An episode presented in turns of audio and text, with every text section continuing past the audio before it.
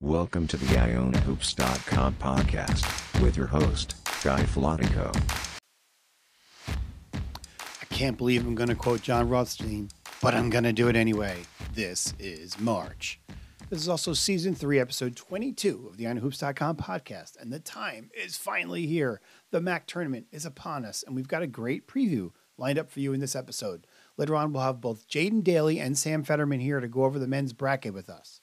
We're also going to take a look at the women's bracket. You know, it's so strange. There are a lot of parallels between the Iona men's and women's situations right now. I'm going to quickly take us through that bracket as well. And again, on the men's side, I want to recap those last two games and give you my take on the men's bracket before we bring in Jaden and Sam. So we've got a busy, busy episode here.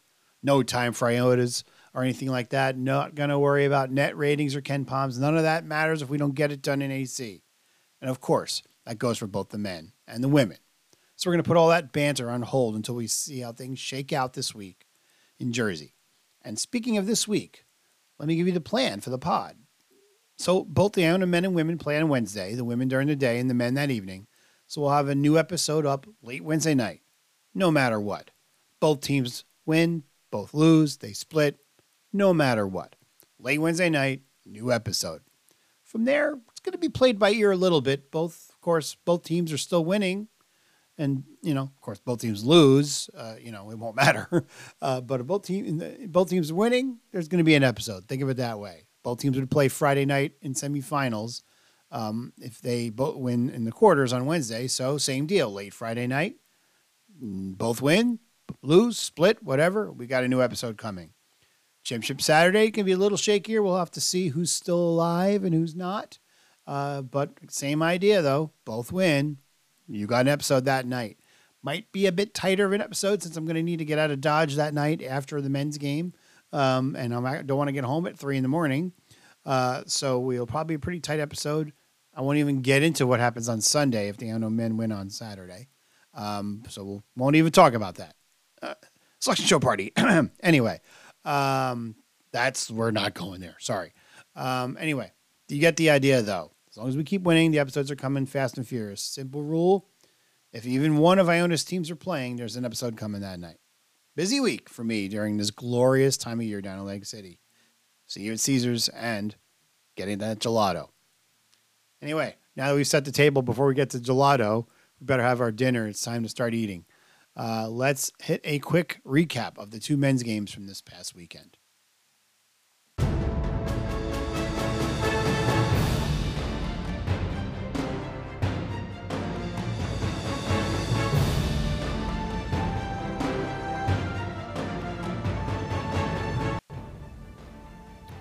Work travel is fun for me, but not during basketball season. My watching Iona Hoops these past two games has been absorbing live stats, either during a work function or on an airplane. But make no mistake, I got the gist of how these games went. And here it is. The Iona offense is really starting to cook lately. The points are just pouring in. Normally, our three headed monster of Nelly, Walt, DJ just doing what they do.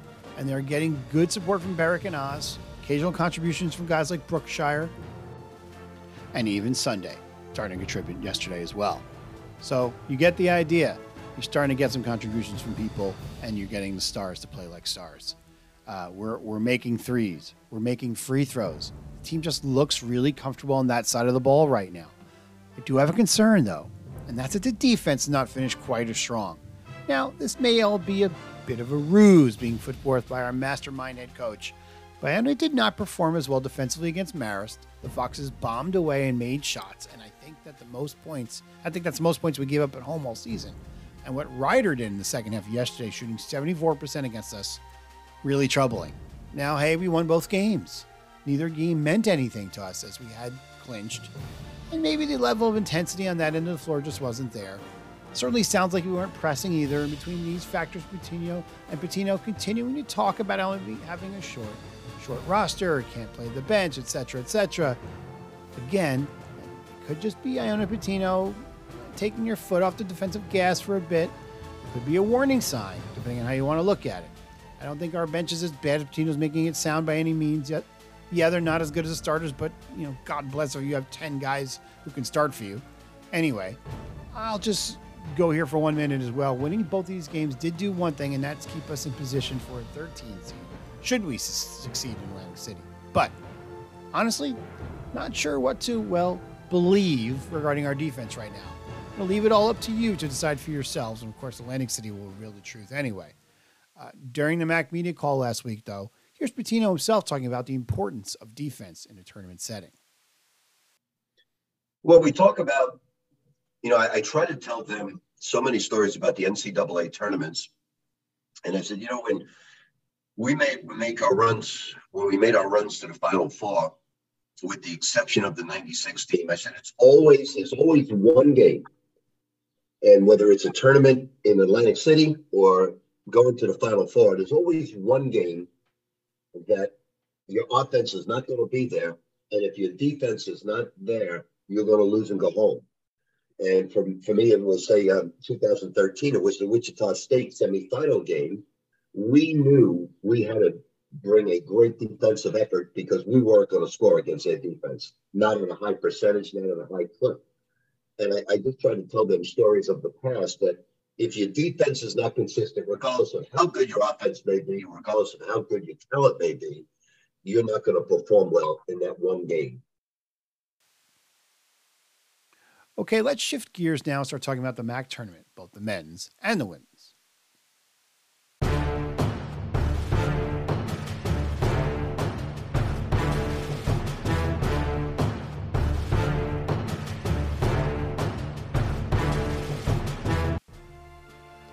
After a couple of rebuilding years, the Iona women's team opened a lot of eyes this season for sure, ending the, ending the year 23 and 6 overall, finishing 8 2, 18 and 2 in the MAAC. Like the men, though, not the strongest finish to the season, upset at home by Marist, and then a single digit victory against winless St. Peter's. Like the men, though, is it cause for concern? Or was Coach Billi Chambers eh, maybe tooling a little bit, uh, maybe trying some different things out? Maybe the defensive intensity wasn't there what have you. It doesn't matter right now. What matters is Atlantic City. It's been a great season for the Lady Gales. A bit of a surprise for some Iona fans, I'm sure. And now it's time to gear up for the tournament. I had a couple of minutes with Coach Chambers during the MAAC media call a few days ago, and here's that conversation. How you doing, Coach? I'm doing well, Guy. How are you? All right. Uh, so when we talked before the season started, you were definitely optimistic uh, regarding Iona's chances of being a player in the MAAC race. I'm going to assume, though, that you didn't envision having this type of season. Uh, what's happened that maybe you weren't expecting that got you here?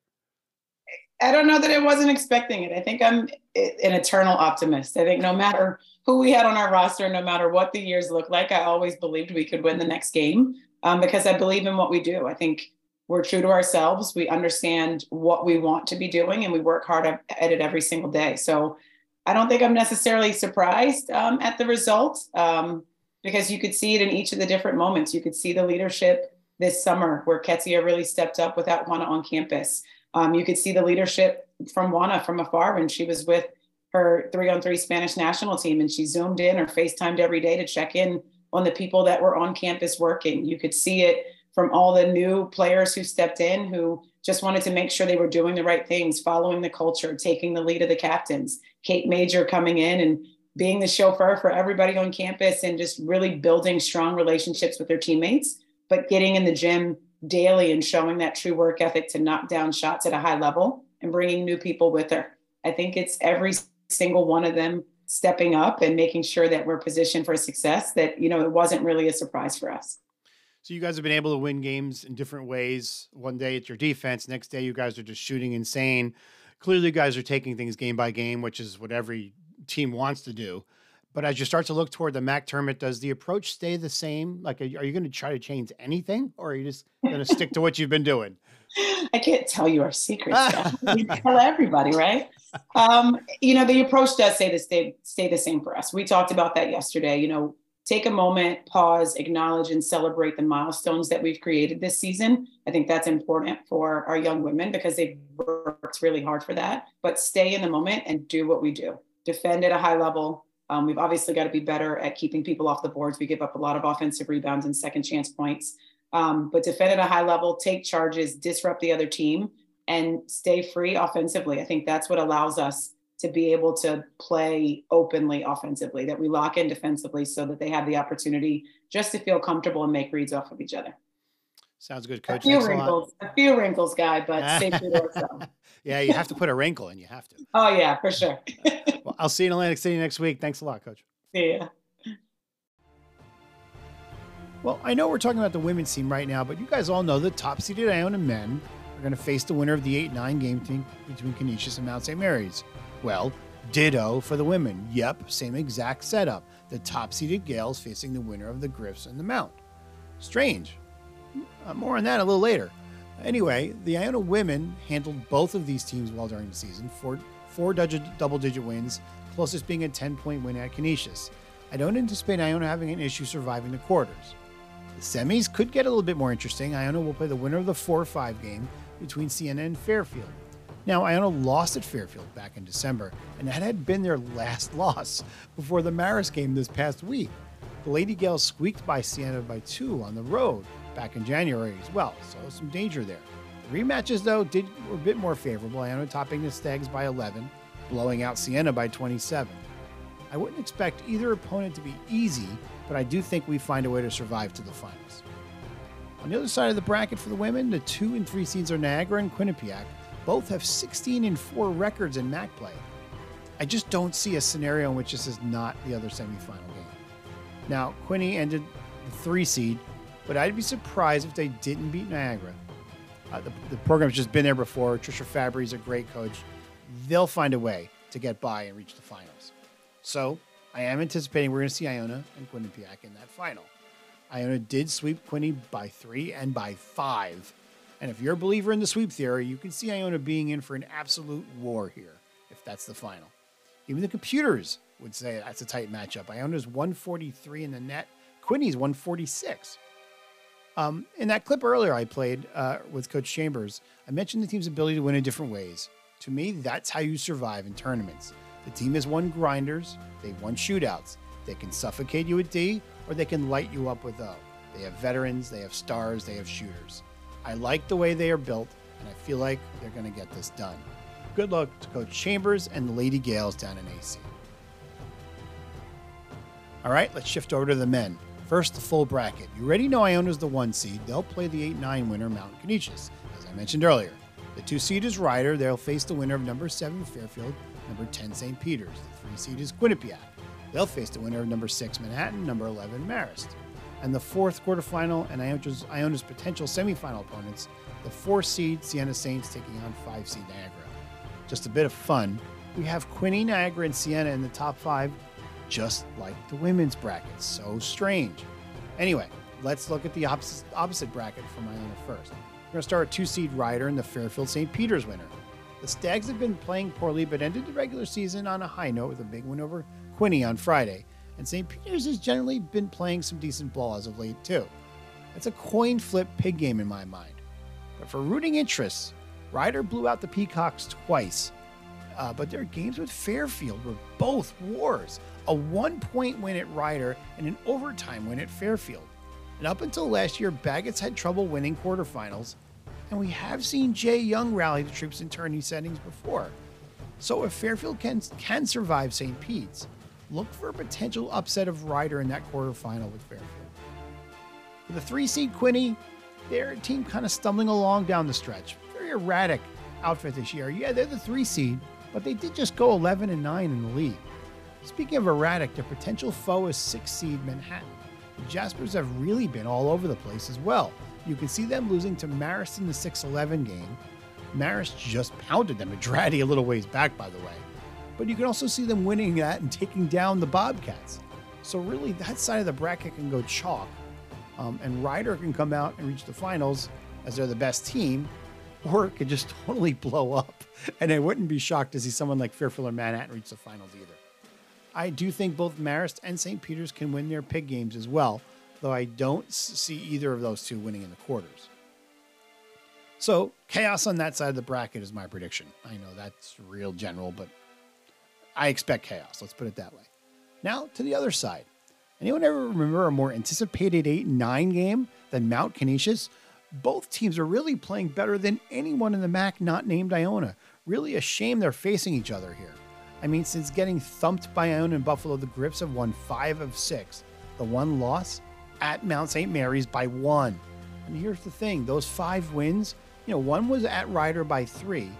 The other four were all by at least 13 points. So they're not just squeaking by, getting by, finding little ways to win. They're rolling. And you know who else is rolling? Mount. They're finally healthy and they've won four of five. The one loss was at home to Iona. They beat the aforementioned Griffs. They just won two road games to end the season. Really interesting. So, who survives this one? I'm going to go Canisius. The Griffs have been just just beating teams up, and, and even that loss at the Mount was by just one. I think Canisius keeps this going. I warned you back when we played in Buffalo. They've got a frosh named Tahj Staveskie, who is just starting to come on then. Now he's just lighting it up. I mean, he's like playing like an Mac player. He's the reason they're rolling now, and the kid is probably going to win Rookie of the Year in the league. So I think Canisius wins this game against Mount, and I think they're going to be a dangerous team for Iona to face in that quarterfinal game, given the pressure we'll have on us after losing in the quarters last year. So if you ask me, I'd rather play Mount, but I think Canisius wins. How about that 4 5 game? What a mess things are in Albany right now. the Saints have lost five straight. Niagara hasn't been much better. They've lost five to six. Uh, the team split two close games, each winning at the other's place. Carm is the better coach, uh, but not if you have Siena fans these days. Really, I have no idea what's going to happen here. Niagara's Thomasson, best player on the court. McCollum's healthy now for Siena, and I think um, they might have a couple other better pieces. Um, I, I, you know, Siena fans have been bashing Stormo. I still kind of like him. I think he might be one of those guys that makes a difference in this game. So I think Siena survives that quarterfinal.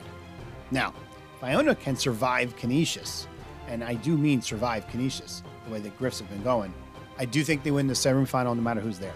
They have the edge of that extra day's rest and preparation, and I just feel good about it. I won't even comment about Iona's, about Iona's history against Siena in the MAAC tourney.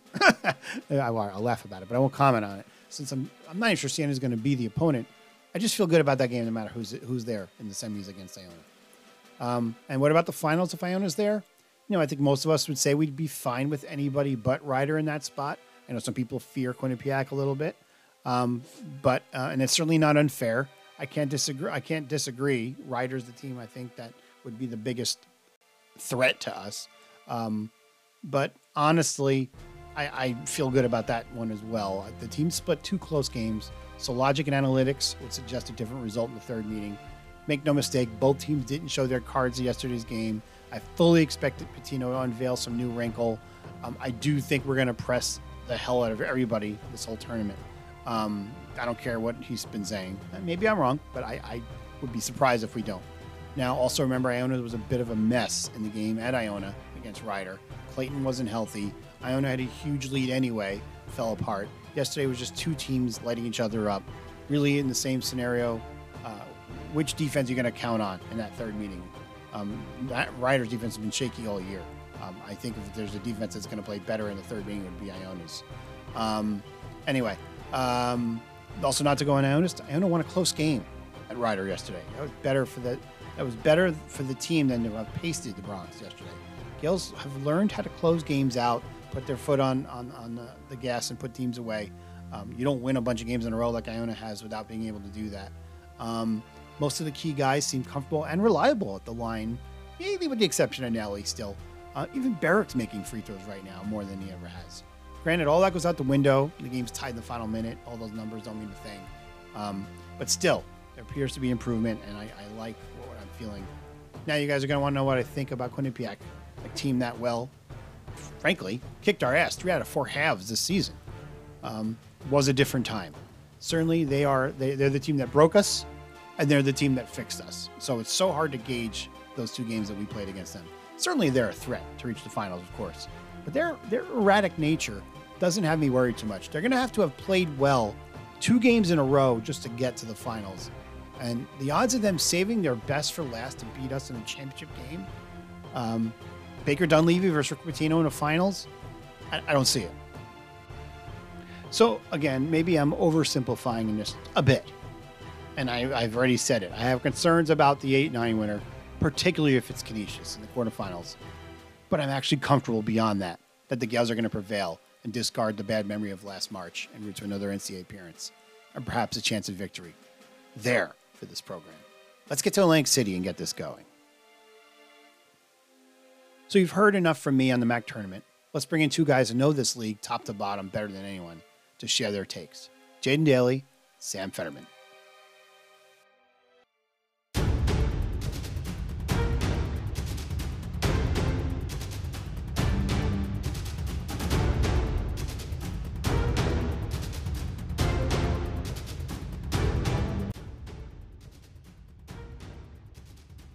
Well, you know, it's really the MAAC tournament time when we start actually welcoming more than one person at a time on a podcast around here in MAAC circles. And who better to bring in to talk MAAC hoops than Jaden Daly and Sam Fetterman? Guys, welcome. Always a pleasure to be here, guy. Appreciate you having me on. Very excited for this week, and I'm I'm glad to be on here to talk all about it. Well, you guys obviously follow a ridiculous amount of college basketball teams, so uh, I appreciate you uh, stopping by our little MAAC corner of the world here at, at Iona and uh, talking to us about, uh, well, keeping us off the ledge for starters, so that we're not freaking out about about playing uh, one of the two hottest teams in the MAAC uh, in the next in the quarterfinals of this thing. so let's talk about the the brackets and how they look right now. Let's let's start away from the Iona side got Rider as the two, got Quinnipiac as the three. Um, and then we got some interesting pig matchups there as well. Fairfield, uh, St. Peter's taking on Rider, Manhattan Ramirez taking on Quinny. Let's talk about the pig round first. Uh, seven and ten, Fairfield, St. Peter's. Thoughts on that one? I mean, I'll, these... I'll go first. I'll go first on that one, and I'll say Fairfield probably has a decided edge. I want to see what St. Peter's can do inside against Supreme Cook. I don't think the Peacocks will be able to handle him. Fairfield should win convincingly. So we'll go with that. Yeah, my question here is how does St. Peter's try to defend um, the guards for Fairfield and sorry, um, not the guards, the um the forwards for Fairfield, namely Allan Jeanne-Rose, because I don't think St. Peter's really has mul- has like tweeners like that. Um, yes, there's Cam Young there, but St. Peter's he's really their only tweener that can match up anywhere near AJR in that type of post up four man type role. And they actually ran Cam Young as a small ball five a little bit yesterday. And if Cook comes off the court with foul trouble, I would like to see Cam Young as a small ball five, maybe. Um, again for St. Peter's.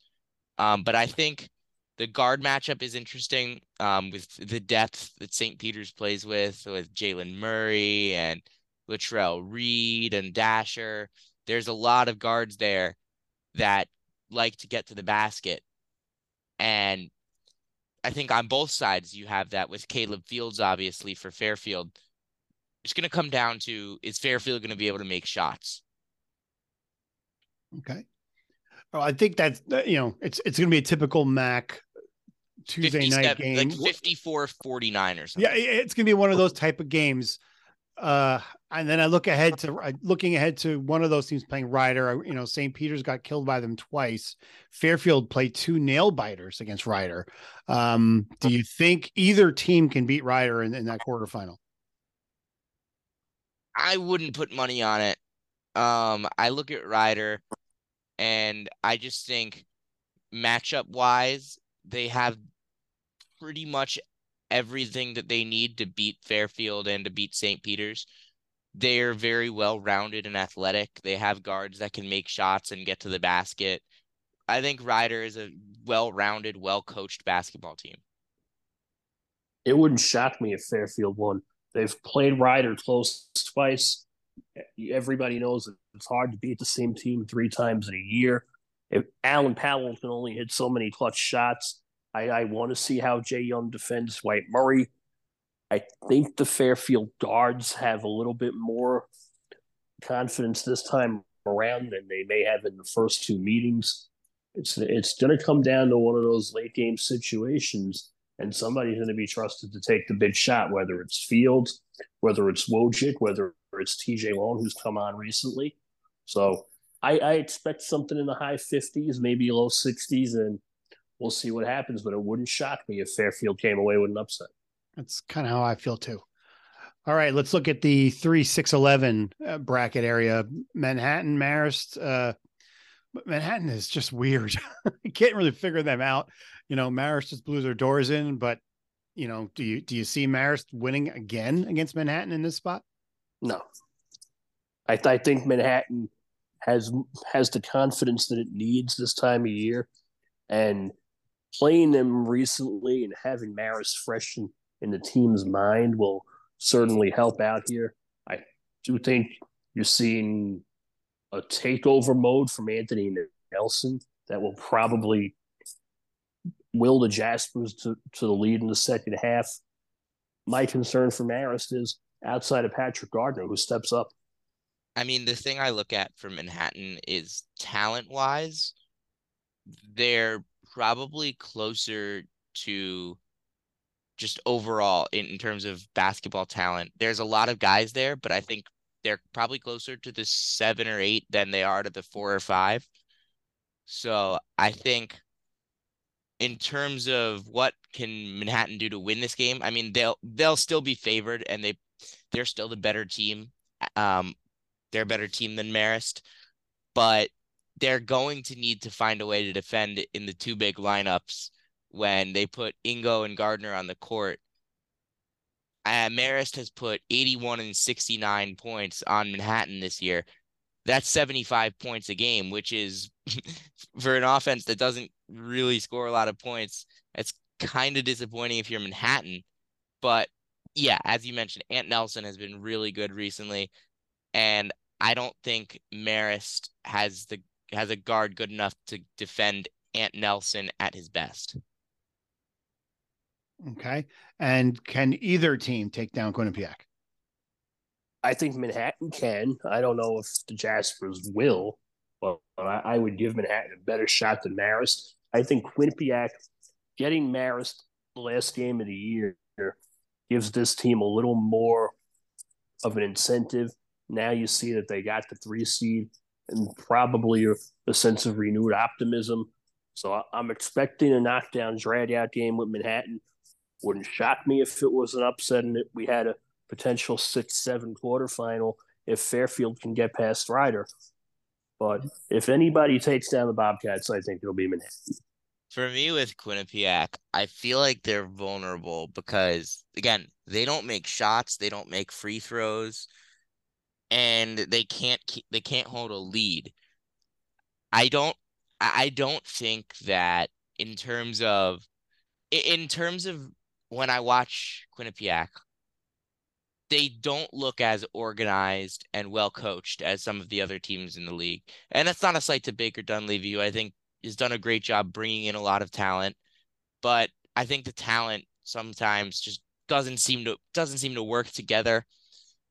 And it's been a few years of this, as, we've said. I, I just think they have too many weaknesses. I feel like if there's a team in the one, two, or three game that's vulnerable, it would definitely be Quinnipiac. Okay, and I and and I kind of feel that way too. I mean, it's it, it, every year you just assume the MAAC's going to blow up. The term is just going to turn turn to a mess. Um, I think the odds of chalk here are, are pretty slim. I don't I don't think both teams will make the semis. Um, so I, I, wouldn't be shocked. And and even Jaden, you made a good point. Seeing Fairfield Manhattan in that semi would you you know is not an impossibility by any means with the way uh, so these teams have come down the stretch. So um, chaos, but that's why that's why we love this tournament.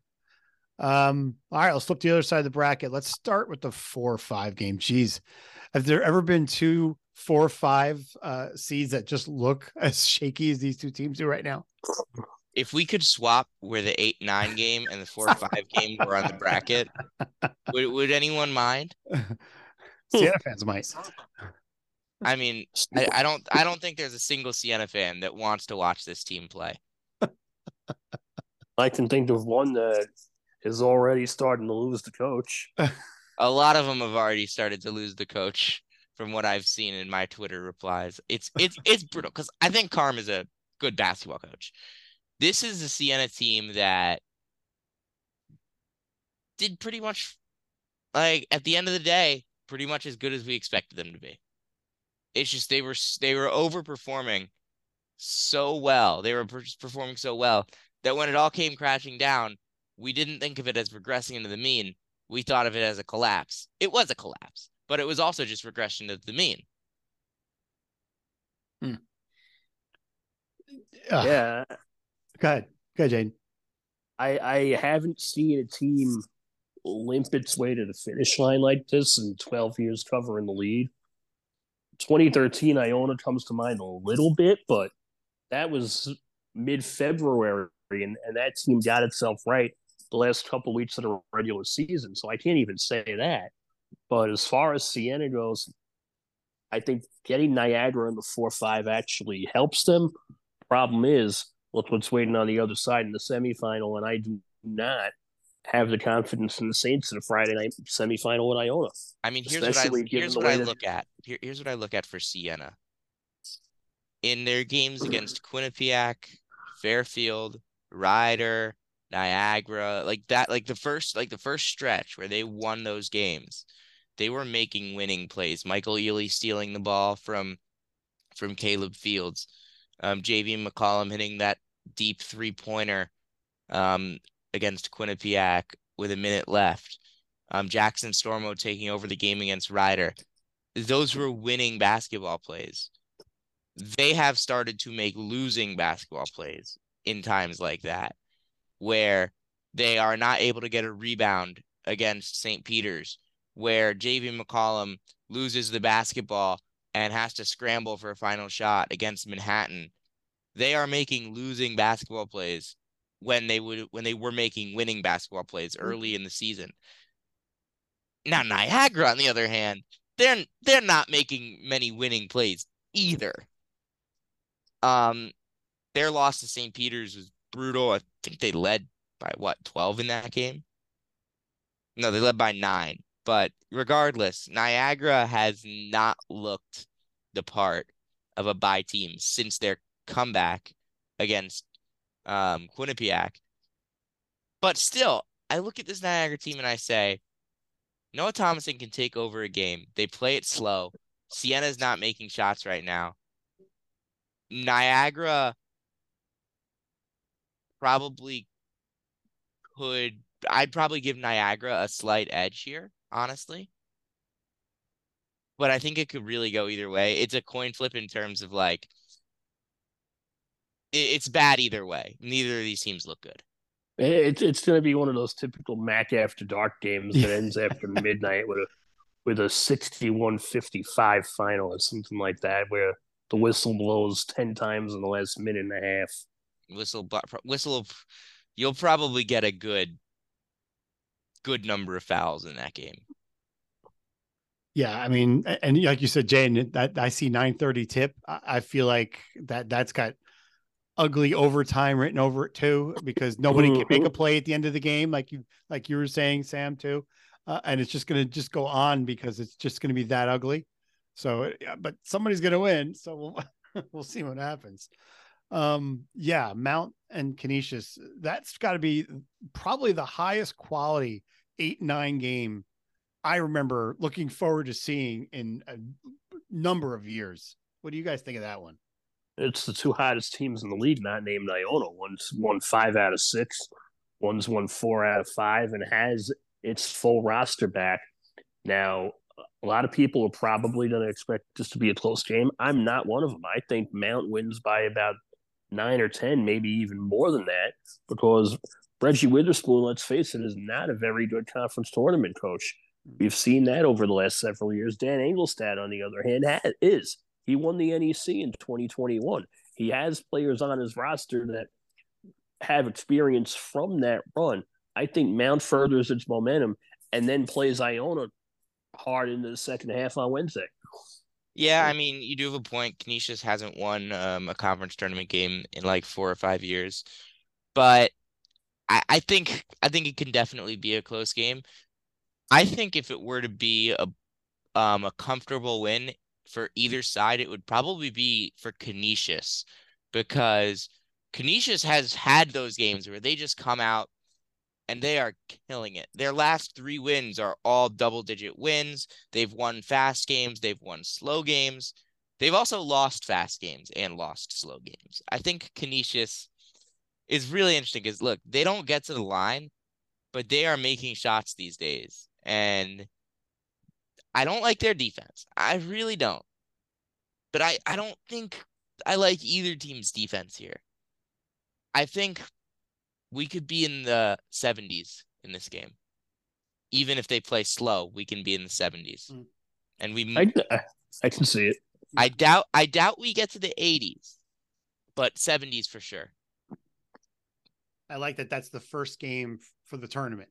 You know, we're going to get off to a good start there. You can feel it. Great opener, absolutely. Yeah, yeah, that'll be that'll be really good. Um, okay, it can you know in terms of matchups, which team is more dangerous for Iona in the quarters? Man, obviously, because this is a team that played them hard at their place at the end of February, whereas Iona had it easy both times with Canisius. Mount has weapons, and and it's not just Benjamin. DeAndre Thomas can score. Leffew has been a very good complementary guard. Malik Jefferson is healthy again. Cordilia has really come on as of late. Tinsley is strong too. So you have the three big men that can hang with Nelly, with Shema, and even if Rick wants to play Michael Jefferson, can do that too. So Mount is clearly the tougher matchup, and it wouldn't shock me if that was a game midway through the second half. The the thing for me is Mount's big men match up better than Canisius' big men. Canisius does not have a powerful big their, their big man is Jacco Fritz, who plays And Jacco's a perimeter guy. and I and I like Jacco a lot, but he he's a high post perimeter. Um, however, Jordan Henderson, Tahj Staveskie, um, Dinkins, like these are better matchups, I believe, against Iona's guards than Mount's guards of Benjamin and Leffew, because Benjamin and Leffew are both very slim, very small guys. And Iona's guards are strong, fi- are strong, physical, and long. But the Mount has the big men, um, with Cordilia and Jefferson that can match up at least somewhat with And Nelly Barcone off the bench too. Yeah. I I would say Canisius is probably the team that would that could beat them, but the Mount is the team that I'd be more confident in giving a good fight. Yeah, like you're saying Canisius has a higher end to, than than Mount does. Okay. In this particular game, yes. Yeah. Okay. Um, well, here's the way I look at it because again, we've like we said, these are the two hottest teams not named Iona. So one of them is going to survive, and they're still going to be hot going into the Iona game. And I feel like that's going to be one again that quarterfinal test that Iona failed last year. Um, Iona's a little different team. They defend better, I think, than last year's team was at the end of the year. Um, so that's that side of that part of it is interesting to me. But then if Iona survives that, I'm very confident that they'll be able to beat Siena or Niagara in the semis. Uh, Not just because of Iona's history of beating Siena in general. I just think like, you know, I, I think whoever wins that is gonna limp into the semis. Um, Yeah, I mean and- that that's that's a failing upwards type game. Neither of those teams have looked good for a while now. And Iona could Iona I could see comfortably beating either. yeah. Yeah, I, I think Iona wins going away, but not without a fight. Yeah. So so you guys are kind of aligned that uh, the, the quarterfinal game might actually be tougher than the semifinal game. The way Siena's looked lately, absolutely. I mean, I don't know if I would directly say that. I think Iona probably I, I'd give them like an 80% chance in both of the games. Like so that's probably like a 0.8 times 0.8 um 64% chance to make the finals. I think I- that I- help. What helps Iona here too is that, of course, Mount and Canisius will have played the day before, and Iona will not. And then even going into that semifinal, Iona will have had a day off before the semis, whereas Siena and Niagara play Thursday night. Yep. Um. So that's the the the the slightest of advantages for the one seed, I guess, in this tournament. That uh, and I want to get your take on all that too once we get through this. Um. All right. So if Iona doesn't win this whole thing, Why? Why will they not win? Either either they're beaten by a team who shoots better than them, or there is going to be a game where it doesn't play defense the way it normally would. And there are teams on Iona's side of the bracket and on the other one that could pot- potentially pose that problem. Starting with Mount St. Mary's, I still give Siena a chance, even though I think with the way the Saints have looked, it's going to be a little harder for Siena. And on the other side of the bracket, you have Rider, Quinnipiac, and Manhattan, all of whom can really muck it up and, and get ugly with Iona. Even Fairfield, too. Uh, I would say Rider is the team with the best chance to beat Iona. They're well coached. They're well rounded. They've played Iona close twice. They beat Iona at Iona.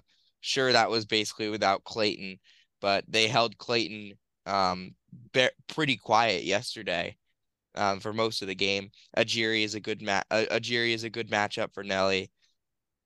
I think Rider out shooting, um, just Rider out shooting themselves would be a way.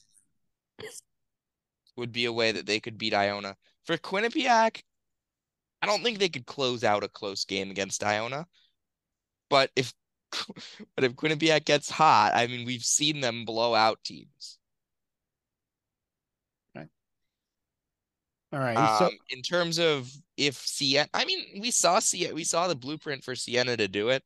It took some big time shooting, and I think they they have uh, cre- uh shot creation with McCollum they didn't have in that time that they won, but they also Platek struggled, Stormo struggled. They they've just they're limping right now so hard. Niagara, I think they're well coached. I, I like Greg Paulus, but I, I don't think that they have the big men matchup outside of Obioha, who's big, but he's a freshman. He's inexperienced. He's he doesn't play much. He gets into foul trouble. He's not quite ready for this type of matchup. Um, David Mitchell's good. He's not big. He's not big and strong enough um, for a Nelly matchup uh, for 40 minutes. I think in Rick, terms, Rick, will, Rick will pull him out after about five or six. my my point being, I think Iona has the edge. I would would I take Iona or the field? Interesting question, but like Iona definitely has the edge here against every team. They have they have better guards than every team, and they have better bigs than every team,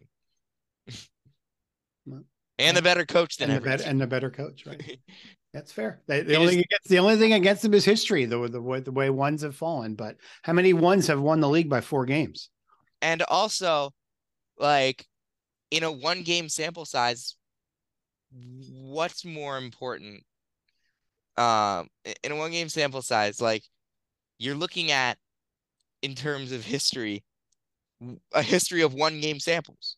It happens. Yeah. Like one seeds win more often than they don't, especially in the first round. But like, yeah, one seeds don't always win the tournament because there's usually teams that are kind of close. I think only once since 2010, a one seed has won the tournament. Iona in 2019. Yeah, Well- but the MAAC has been closer at the top Yeah, than it than it is this year. yeah. It's not, it's not every year that somebody wins the league by four games. So it's Yeah, and I, and I and honestly, whether that's more um how good Iona is or how bad the rest of the league played down the stretch, it's a combination of both. But I think everything is coming up Iona's way right now.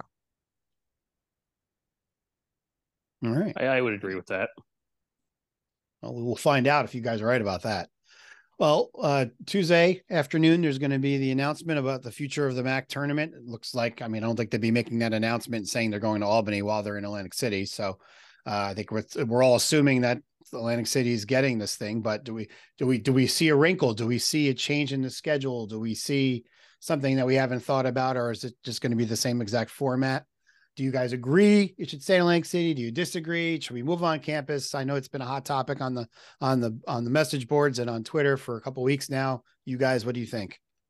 Knowing the MAAC, they'll probably keep it the way it is because the MAAC hasn't thought forwardly in in a few years. But I think honestly, and I've I've said this before, and I've gone on record with it it's better off going back to Albany because it's the only place that makes money. The tournament draws there better than Atlantic City or Springfield or any true neutral site.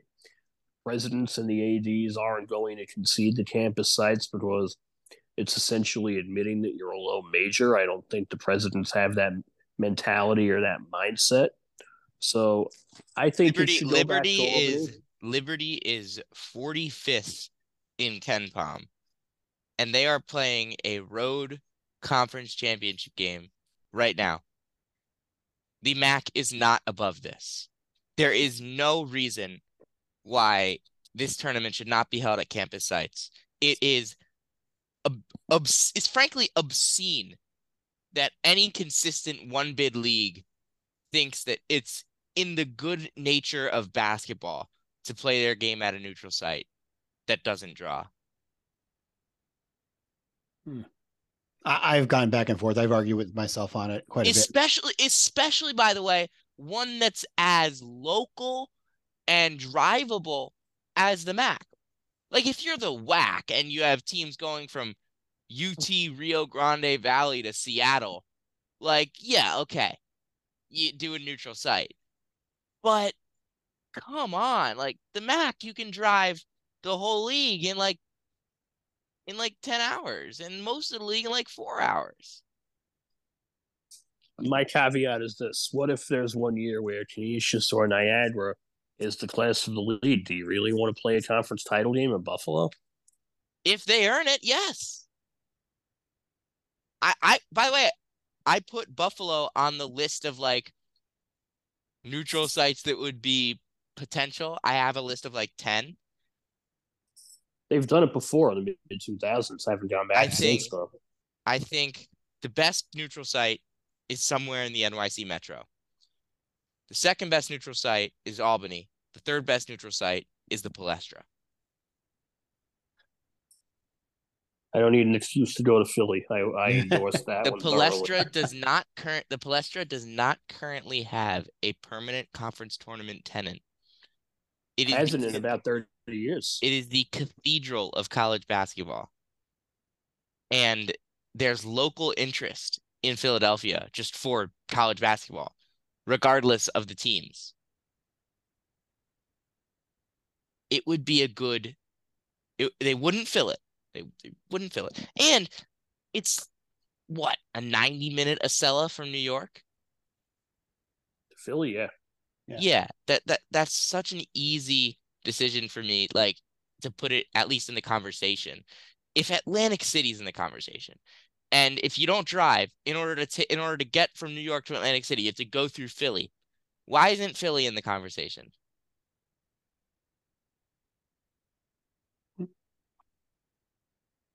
Fair enough. Well, again, this is going to. I'm very curious to see. Uh, and and the other thing I, I thought I read somewhere was that you know, of course, the reason why the MAAC's uh, schedule is where it is in terms of the days that it falls on is because of the Jersey wrestling tournament, uh, state high school wrestling tournament. And I heard, I thought I read somewhere that it moved. So I'm wondering if the days of this tournament will move to a more traditional Monday night championship, which I think everybody liked better anyway. I don't think it moved yet. That's news to me. Well, I'll, I'll double check. I thought I read that, but maybe I'm wrong. Um, so we'll see about that. Last thing before I let you guys go: Coach of the Year, Player of the Year.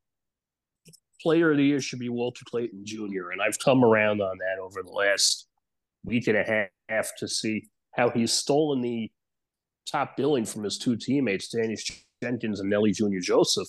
You know, you can make a case for either of the three for Walt, for DJ, for Nelly. And what sets Clayton apart is how he's played defensively as well. He's impacted the game without the basketball in his hands, whereas DJ is more of a facilitator and and Nelly is your prototypical double double big man. But Clayton just has that factor about him. And we kind of knew this was coming last season when we saw how he took off as a freshman, where he he could be the next star in this league.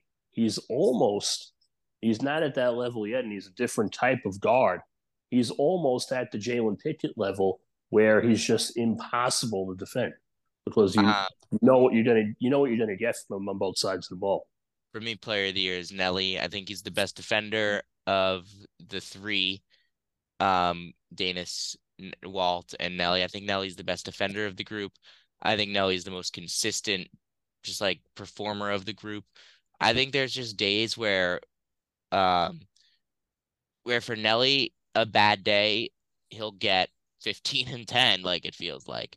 Obviously, he didn't play that, didn't play like that against Rider, but overall, I think Nelly is the most consistent and the best defender, which is what sets him apart. Hey, how about coach of the year?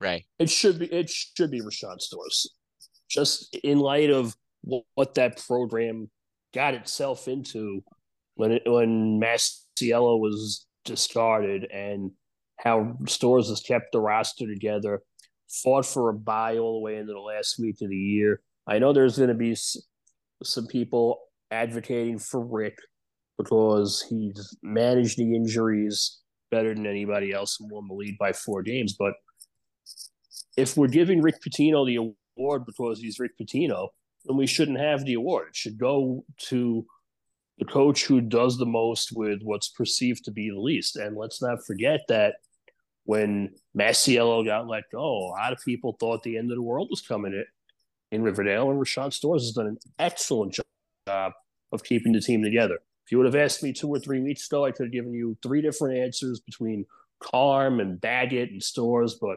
Stores is the clear choice. And anybody who says otherwise is deluding themselves. I look at Ray and I see a team that lost three starters two weeks before the season and a fourth starter a week into the season. And I see a team that was essentially reduced to its bench. It was Ant Nelson, Josh Roberts, and the bench for Manhattan that was the group of guys that fought for a bye the whole way, finished sixth, 10 and 10, raised the coach of the year. The the in-game adjustments to go to the zone um middle of the season and then the and then the adjustments he would make in ter- in certain games, Manhattan was never out of a game. Credit to Ray for for the job he did this year. Hopefully he gives us um a little bit more time in press conferences next year. See that? Ah, now we're now we're getting to the nitty gritty. That's what this is about. Well, that's how he's always been, even as a player. All right, gentlemen. Well, I think we uh, are just about out of time on my Zoom call here too. Uh, but um, thank you both for taking time. Uh, I know you guys are following many different league races, so I appreciate you guys giving us some time here to talk MAAC stuff with us. Um, Sam, I know you said you were going to be down in uh, Atlantic City come Saturday. Jaden, are you up in the air still for Saturday? Yeah, I, st- I still have to. Saturday, I should be there, barring an unexpected run to the Biddies title game for Seton Hall. So I'm I'm Not just trying to figure out. No, I don't think it is. I don't think it is either. I don't think it is either. I'm just trying to figure out what's happening for me with, with Wednesday, whether I'm going to be in Atlantic City or at the Garden. All right, guys. Well, I hope I do see you down there, and because that means I, that means Iona's still playing. Although I think I'm probably staying through Saturday anyway. So, um, anyway, so thank you guys again for coming on, and uh, appreciate it as always. And we'll enjoy March Madness. Absolutely. Thanks, guys. Thank you so much. Thanks, guys. It's MAAC Turney time. Thanks again to Jaden and Sam for stopping by. As for me, it's time to hit the road to Atlantic City, Caesars, Gelato, MAAC basketball. Hope to see you all down there as we hope to bring not one, but two championships back to New Rochelle. Take the journey with me on this podcast and go Gaels. Thank you for listening to this edition of the IonaHoops.com podcast. This podcast is a production of IonaHoops.com its publisher Guy Velatico. The opinions shared during this podcast are those of Guy Velatico, IonaHoops.com, and any featured guests. This podcast is not affiliated with Iona University Athletics or the university itself. Thank you for supporting IonaHoops.com.